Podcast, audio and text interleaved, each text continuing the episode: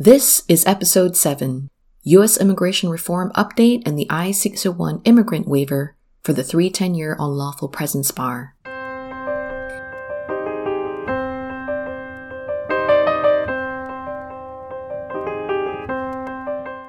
Hello, and welcome to the Legal Immigrant Podcast. I'm Dyan Williams, your host and a U.S. immigration attorney at Dyan Williams Law. As of the date of this episode, the U.S. Citizenship Act of 2021 has yet to be introduced in Congress. It was sent by the White House to Congress on January 20, 2021, which was the first day of the Biden administration. It provides an earned path to citizenship for certain undocumented immigrants who are physically present in the U.S. on or before January 1, 2021. This bill calls for the most comprehensive reform on immigration. Senator Bob Menendez of New Jersey is the lead sponsor of the bill.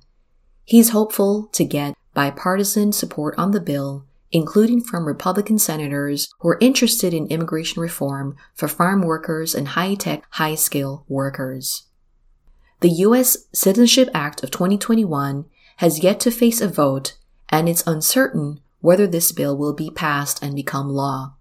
It's possible it could be split up to have certain provisions pass.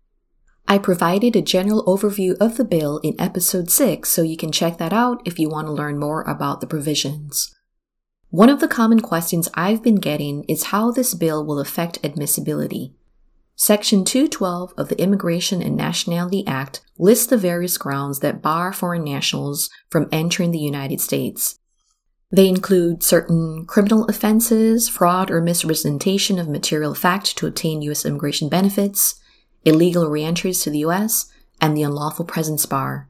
The Biden administration's proposed bill seeks to get rid of the 310 year unlawful presence bar.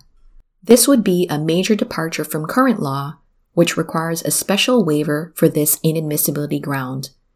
Immigrant visa applicants who have this bar must first receive an I 601 or I 601A waiver for the visa to be issued. Non immigrant visa applicants with this bar need a 212D3 waiver. In this episode, I'll focus on just the immigrant waiver. Both the I-601 waiver and I-601A waiver are used to overcome the 310 year unlawful presence bar. I-601 waiver and I-601A waiver applicants must have a qualifying relative who will suffer extreme hardship if they are not granted reentry to the U.S. before the 3 or 10 years pass. But there are key differences between the I-601 waiver and I-601A waiver application.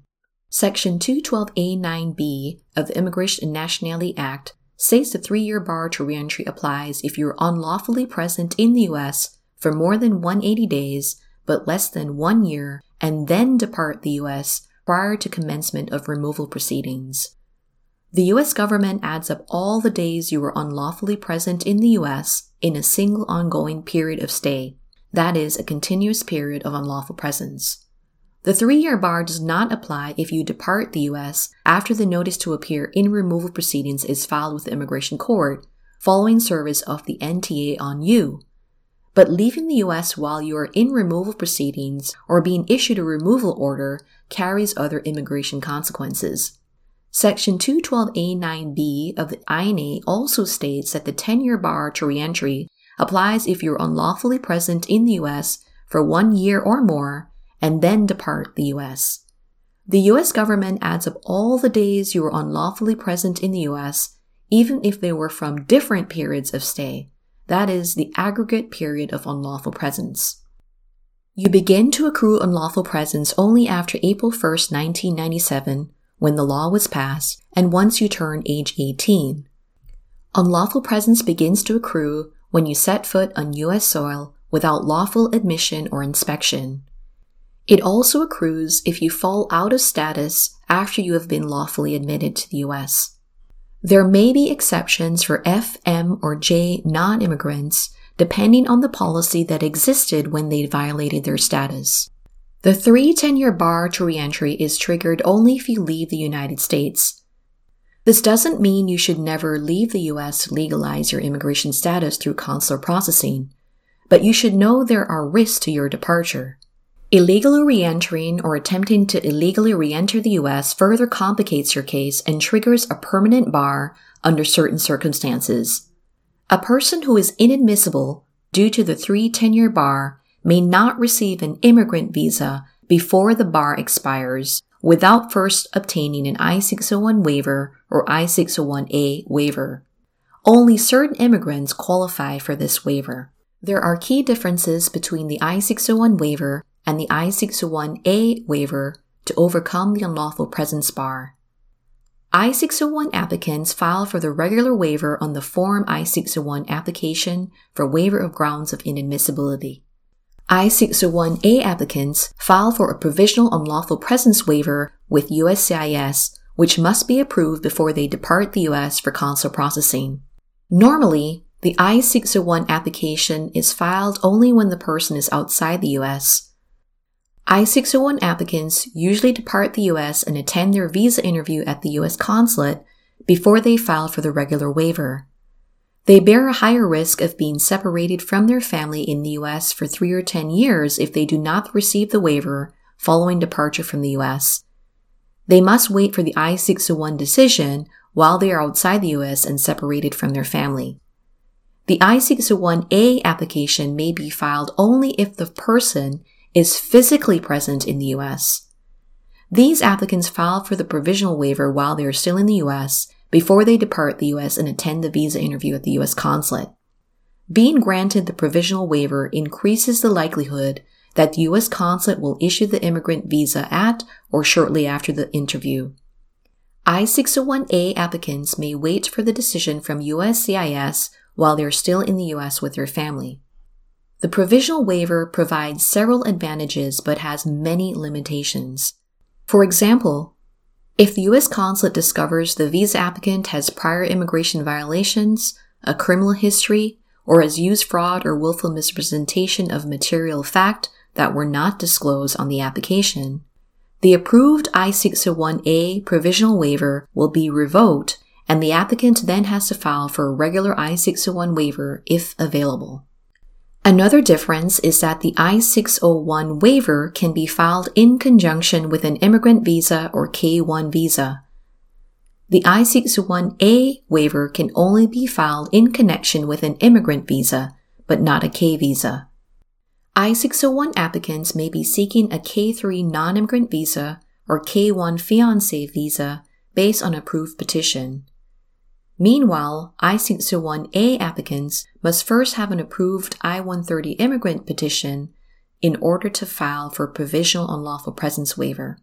The most significant difference between the two waivers is that the I-601 waiver can be used to waive additional grounds of inadmissibility, such as criminal convictions and immigration fraud.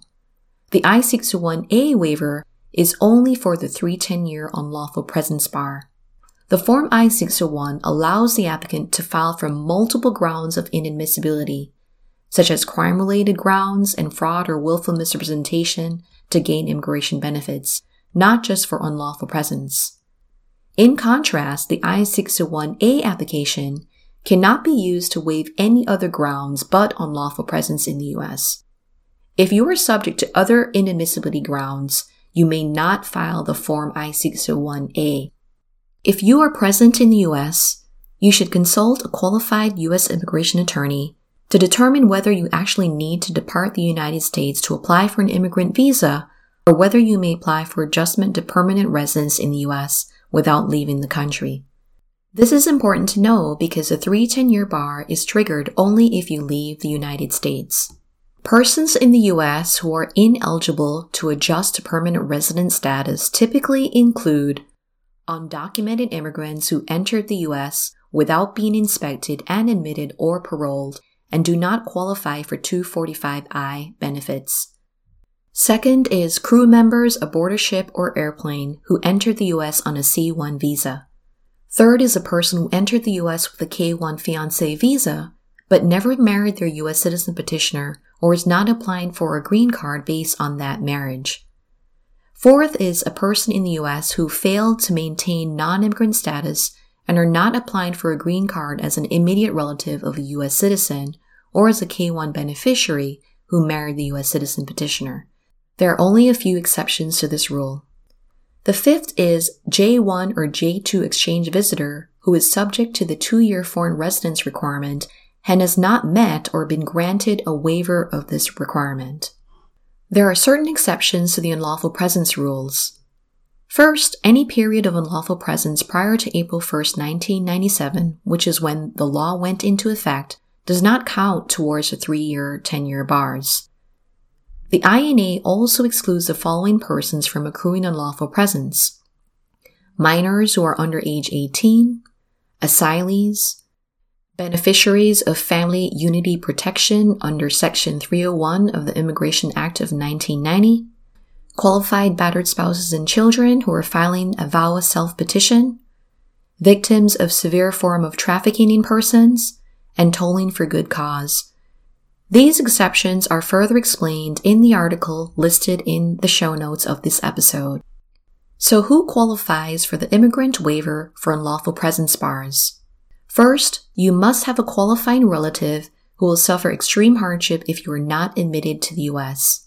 A qualifying relative is a U.S. citizen or permanent resident spouse or parent or U.S. citizen fiance. Being a parent of a U.S. citizen or permanent resident child does not make you eligible for the unlawful presence waiver. Being eligible for the waiver does not necessarily mean you will get it. USCIS also has to exercise favorable discretion.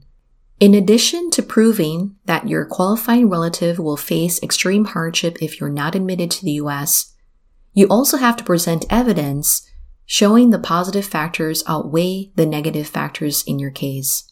To determine whether the qualifying relative will face extreme hardship if the applicant is not admitted to the US, USCIS will consider several factors.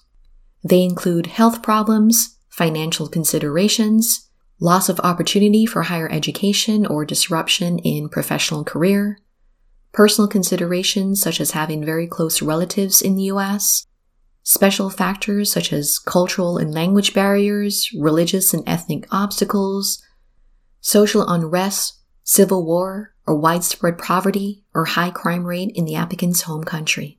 Filling out the I-601 or I-601A application is just the first step. The harder part is convincing the USCIS that you're eligible for the waiver and deserve it as a matter of discretion. Although extreme hardship is not defined by U.S. immigration law, it's more than just the normal emotional hardships or financial difficulties that result from family separation or relocation. A qualified immigration lawyer will help you prove your qualifying relatives will suffer extreme hardship if you are separated from them while you're abroad or if they move overseas to be with you. If you are a VAWA self petitioner, the lawyer can also help you prove that you personally would suffer extreme hardship if you're denied the requested relief. Seek counsel to determine whether you actually need the waiver and whether you qualify for it. A good lawyer will also advise you on the documentary evidence to submit, prepare a legal memorandum explaining how you qualify for the waiver and why you deserve it, and put together the strongest waiver application to maximize the chance of success. As of today, the 310 year unlawful presence bar continues to exist under immigration law that went into effect in 1997. Whether immigration reform or changes in the law will get rid of this bar remains uncertain. This is general information only. Do not consider it as legal advice for your case. U.S. immigration laws, policies, and regulations are subject to change. To get specific guidance or to schedule a consultation on the I 601 or I 601A immigrant waiver for unlawful presence, contact me through my website at dyanwilliamslaw.com or email me at info at dyanwilliamslaw.com. Thank you for joining me Stay tuned for the next episode on the Legal Immigrant Podcast.